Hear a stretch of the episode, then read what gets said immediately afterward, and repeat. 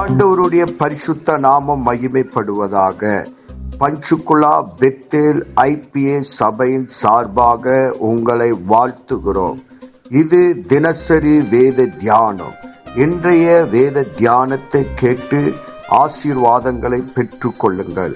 கத்தர் உங்களோடு பேசுவாராக. God bless you கர்த்தருக்கு சோத்திரம் இன்றைய வேதவசனம் யோவான் எழுதிய பத்தாவது அதிகாரம். இந்த அதிகாரத்தில் நான் நல்ல மேய்ப்பேன்னு சொல்கிறார் ஏற்கனவே அதிகாரம் ஆறில் நானே ஜீவ அப்பன்னு சொன்னார்.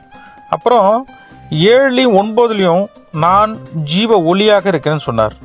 பாருங்க ஒவ்வொரு காலகட்டத்திலும் மக்களுக்கு தேவையானதை அனைத்தும் அவர்களுக்கு என்ன தேவையோ அப்படியே வாழ்ந்து அவர்களை வழிநடத்தி அதன்படி வாழ்ந்து கொண்டு வருகிறார்.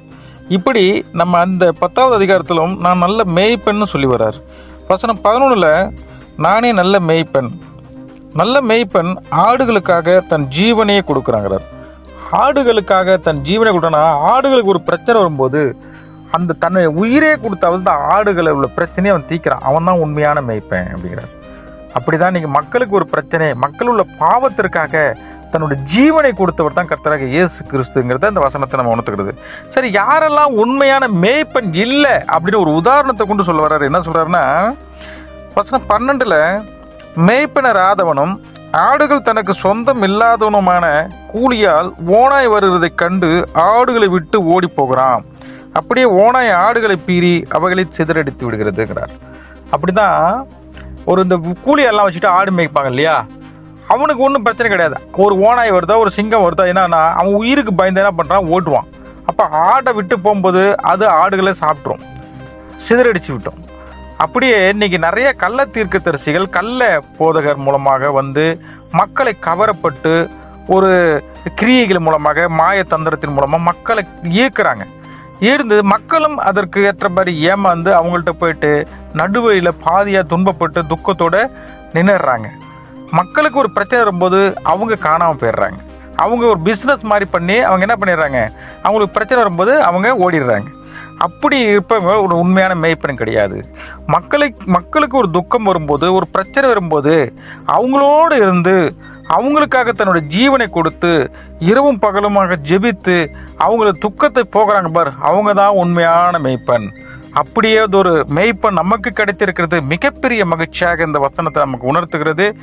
ரெண்டாவதாக வசனம் பதினாறில் இந்த தொழுவத்தில் உள்ளவைகள் இல்லாமல் வேறு ஆடுகளும் எனக்கு உண்டு. அவைகளையும் நான் கொண்டு வர வேண்டும். அவைகள் என் சத்தத்துக்கு செவி கொடுக்கும்.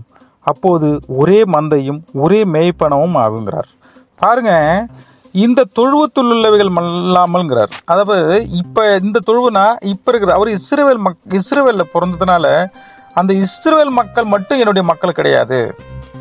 மற்ற தேசத்தில் இருக்கிற அனைத்து மக்களும் என்னுடைய மக்கள் தான் அனைத்து ஜாதிகள் உள்ள மக்களும் என்னுடைய மக்கள் தான் அவர்கள் ஏழையாக இருக்கலாம் பணக்காரர்களாக இருக்கலாம் பிச்சைக்காரராக இருக்கலாம் எல்லோரும் என்னுடைய சத்தத்தை ஒரு நாள் கேட்பார்கள். அந்த சத்தத்தை கேட்டு அவர்கள் எல்லோரும் ஒன்றாய் கூடி ஒரே மந்தையாக இருப்பார்கள்.